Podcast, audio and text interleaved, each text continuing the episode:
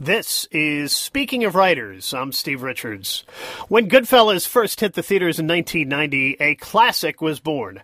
Few could anticipate the unparalleled influence it would have on pop culture, one that would inspire future generations of filmmakers and redefine the gangster picture as we know it today. From the rush of grotesque violence in the opening scene to the iconic hilarity of Joe Pesci's endlessly quoted funny how shtick. It's little wonder the film is widely regarded as a mainstay in contemporary cinema. And the first ever behind the scenes story of Goodfellas, film critic Glenn Kenny chronicles the making and afterlife of the film that introduced America to the real modern gangster. The book is Made Men, the story of Goodfellas.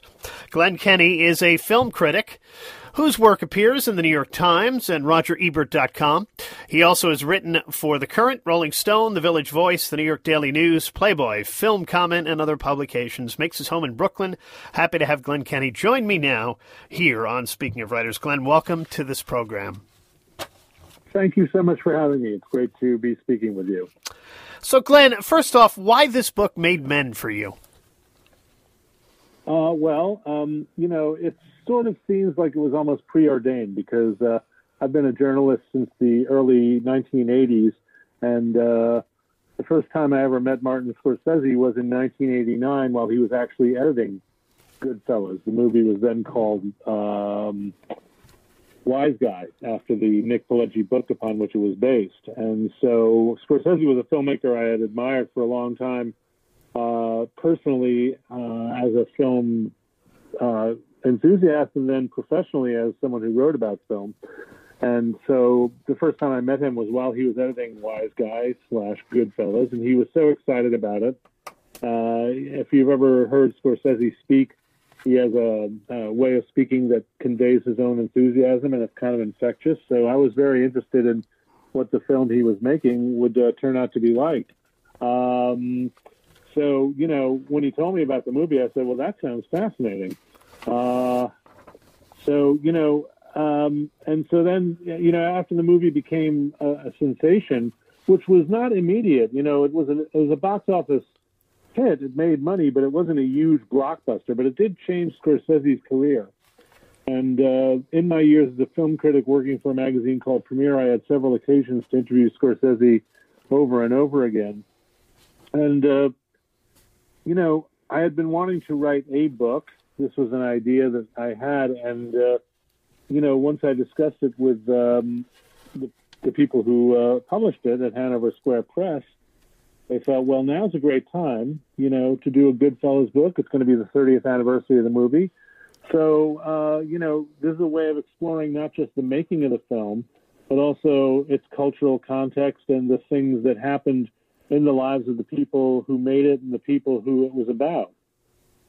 We're chatting with Glenn Kenny here on Speaking of Writers. Made Men, the story of Goodfellas is his new book. All right, let's start with you talk about Scorsese there. Um, why did Scorsese fear the worst when Goodfellas was about to be released, Glenn? Um, because the previews were horrible. Um, I mean, there was a little, you know, it was interesting. He makes this very gritty, very violent New York gangster film.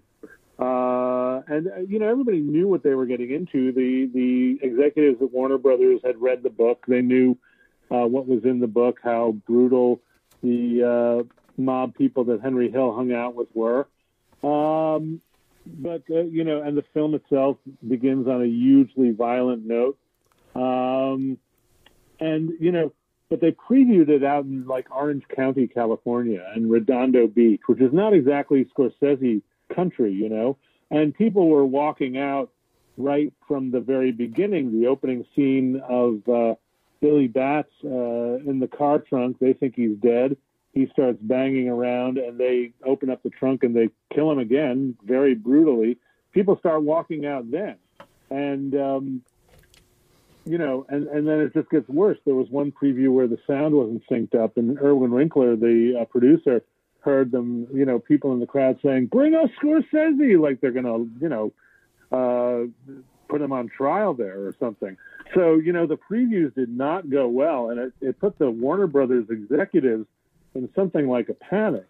Um, and they came, they had Scorsese come in and they said, can you do this? Can you do that? Can you do this? And Scorsese, who had uh, been, you know, vouchsafed his final cut by uh, producer Irwin Winkler and others, uh, said no, release it as it is.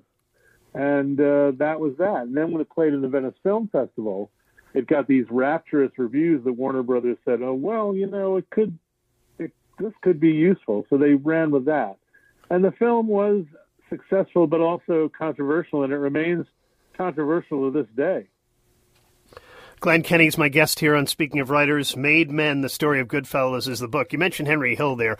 You had a chance, as part of your research for this book, to talk to Henry Hill's brother, Joe. What did he say about his brother and, and about the film and, and Ray Liotta's portrayal?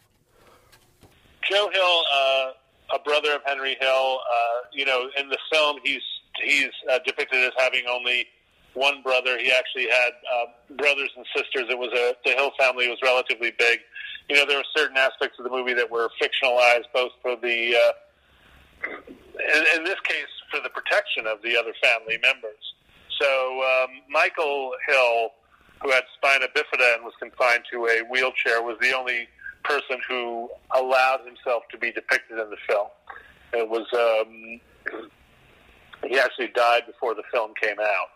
Um, Joe Hill was very interesting because um, he, uh, he spoke about the movie. He says, "Well, you know, it's a good movie, but uh, I like the Bronx Tale a little better. I think that's more accurate." His his memories had more to do with the way that the uh, wise guys looked after the neighborhood, which was a very um, which was a legitimate function of organized crime in the United States and in the eastern seaboard of the United States uh, interestingly enough, that started to die out in the 60s of these underbosses of the big crime families being located in specific neighborhoods and kind of keeping an eye on keeping the neighborhood safe, quote unquote, while they're also, you know, um, committing these crimes. So, you know, uh, the idea of this mob guy who's uh, who's kind of the the, the the the unofficial mayor that was what Joe Hill remembers more about. That's that's why he preferred a Bronx Tale. But uh, what he'll say, and this is what you hear from a lot of people about movies about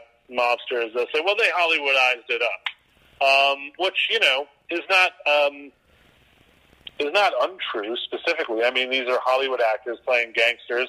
They're more attractive than the actual gangsters themselves. If you look at Robert De Niro, Joe Pesci, and Henry Hill. Um, in their mugshots, they're not quite as presentable as, uh, or rather, you know, if you look at Robert De Niro, Joe Pesci, and Ray Liotta in the film, they're not. Uh, they're much more presentable than uh, Henry Hill, uh, Jimmy Burke, and uh, Tommy DeSimone are in their mugshots. You know, the big difference. Joe Pesci, who's who's not a tall man, uh, the real life Tommy DeSimone was about you know was well over six foot four. Um, so there is a difference. So Joe Hill said, yeah, they Hollywoodized it up. But otherwise, he thought pretty highly of it. You know what he what what he you know what was a source of of frustration, I guess, to him in terms of his family was the way that Henry Hill, the real life Henry Hill, once the film came out, kind of used uh, his status as a, a figure in a popular film to uh, to sort of fuel his various, you know, get rich quick and keep yourself from being killed by other mobsters schemes, which, you know, along with Henry's alcoholism, uh, um, got in, into a lot of scrapes over the years that he lived after the film came out. Glenn Kenny's my guest. Made Men, The Story of Goodfellas is the book. So, why did Warner Brothers executives want the film reshot and recut? Well, they were shocked by the uh, the people in the preview walking out during the first scene of Billy Batts being killed. But you know, uh, studio executives um, dithering around with movies is something that's been going on, you know, forever. Uh, and it's gotten especially pronounced since directors started exerting more power over their films as opposed to being, you know, hired men by the studios like someone like Michael Curtiz and so on back in the old days. But um, you know, uh, the the dithering or the the potential dithering started even before the film was shot. When Terry Semel of Warner Brothers suggested that Karen that Karen Hill and Henry Hill be played by Madonna and Tom Cruise respectively. Um, you know, so you know, Scorsese, Martin Scorsese, when I interviewed him uh, for the book, you know, said to me, uh, every film, every film, it doesn't matter which film, it's always a knockdown, drag out fight to get what you want. So they, people like Scorsese and Barbara DeFina, the executive producer, and Irwin Winkler, the producer, when you're working in a in a situation where you want to make the film you want to make, you kind of get used to being in the trenches and kind of pushing back against what the studio wants, which may you know they feel would be best for box office, but the filmmakers feel might not be best for the film.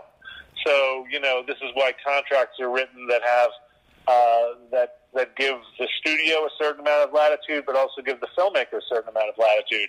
And in Scorsese's case, um, his contract for this film, and this was not always true even after Goodfellas. Uh, certainly, the version of Gangs of New York that came out in theaters was not the version that Scorsese had uh, wanted to make. Uh, so there have been cases where his films have been compromised in the uh, shooting and editing uh, by uh, by the money guys. But uh, in Goodfellas, um, Scorsese had uh, enough clout to uh, to get the movie made the way he wanted to. Glenn, I know as part of your research too, you had a chance to talk to Robert De Niro. What were his thoughts looking back now, 30 years later, about this movie? Well, he's proud of it. You know, he's proud of all the work he's done with Scorsese. Uh, you know, he has a different way of looking at his career than you and I have. He doesn't see his films in terms of, you know, this was a landmark of cinema or anything like that. Um, you know, he cares about the work, certainly. Um, and he cares about uh, his own concerns. He's worked as a director himself, he's and so on. But uh, you know, to him, he's a working actor, and this is another gig. So he thinks about it in terms of his memories of it aren't so much. Well, this was a great scene to shoot. This was an interesting group of people to work with, as more like uh, whether or not he was able to get his characterization done to his satisfaction, and in his working uh, life, that means getting the look right. So he remembers everything in terms of like, I was upset that day because my hair wasn't right.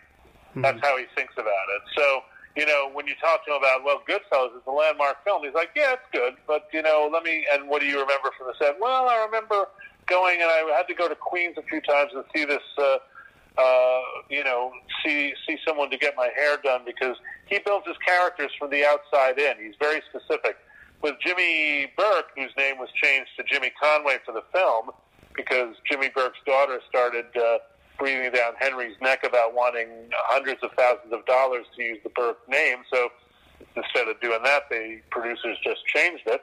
Um, you know, he made specific and very detailed lists of what the character was wearing in every scene and what kind of watch he had on and the jewelry. When he's gambling at the beginning, when Henry Hill, as a 13 year old, first meets him, he wants real money. And the prop guy had to actually go out and take $2,000 out of his own bank, out of his own savings account, to have it there for De Niro and then look after it very carefully because. Um, you know, a lot of these extras at the on the set were uh, actual wise guys who might have ran off with the money. Um, so, um, you know, that's De Niro's process. So when he remembers process and the shooting, he remembers the specific things he was wearing, you know, and so on. And I talked to him about Michael Imperioli, who plays Spider, who's yes. the guy who gets shot. And, you know, De Niro is, is such a legend that, uh, you know, you expect when people are working with him for the first time that they'll go up to him and say, ah, I'm such a admirer of your work. He doesn't like that. He doesn't want that. He's on the set to work. I mean, he's he's he socializes to socialize, and he comes to the set to work. So he doesn't have a really you know welcoming reaction to praise in this context. And Imperioli kind of figured that out for himself. He told me he really had an urge to kind of geek out on De Niro, but he knew from just knowing De Niro's work himself that probably wasn't the thing to do. So sure enough when the time comes for this scene where in a basement playing cards and Spider, played by Imperioli, is, is the bartender, uh, Imperioli's in character before they have the camera set up. He's on the set and he's sweeping up like you would before a bunch of people come into your uh, basement to have drinks and and uh, and um, and play cards. And uh, De Niro gets in, and he's the first one to be on set and he gets into his mark. That means he sits in the chair that he's in uh, before the card table. And uh, Imperioli, he doesn't say, "Hello, Mr. De Niro. It's a pleasure to meet you. Look forward to working with you." He says to him, "What are you having?" Like a bartender would. Yeah. And actually, De Niro's so used to people geeking out over him that he doesn't get it at first. He's like, "What?" And then he's like, "Oh, yeah, this guy's in character now." And he says, "Yeah, give me a Scotch and club soda." And they, you know, they do that prior to the to the uh, the uh, clapper guy yelling "shoot," you know. And De Niro respected that. He said, "You know, you're there to work," and that's what he does. The book, Made Men, the story of Goodfellas. The author is Glenn Kenny. Glenn, thank you so much for joining me. Hey, it's a pleasure.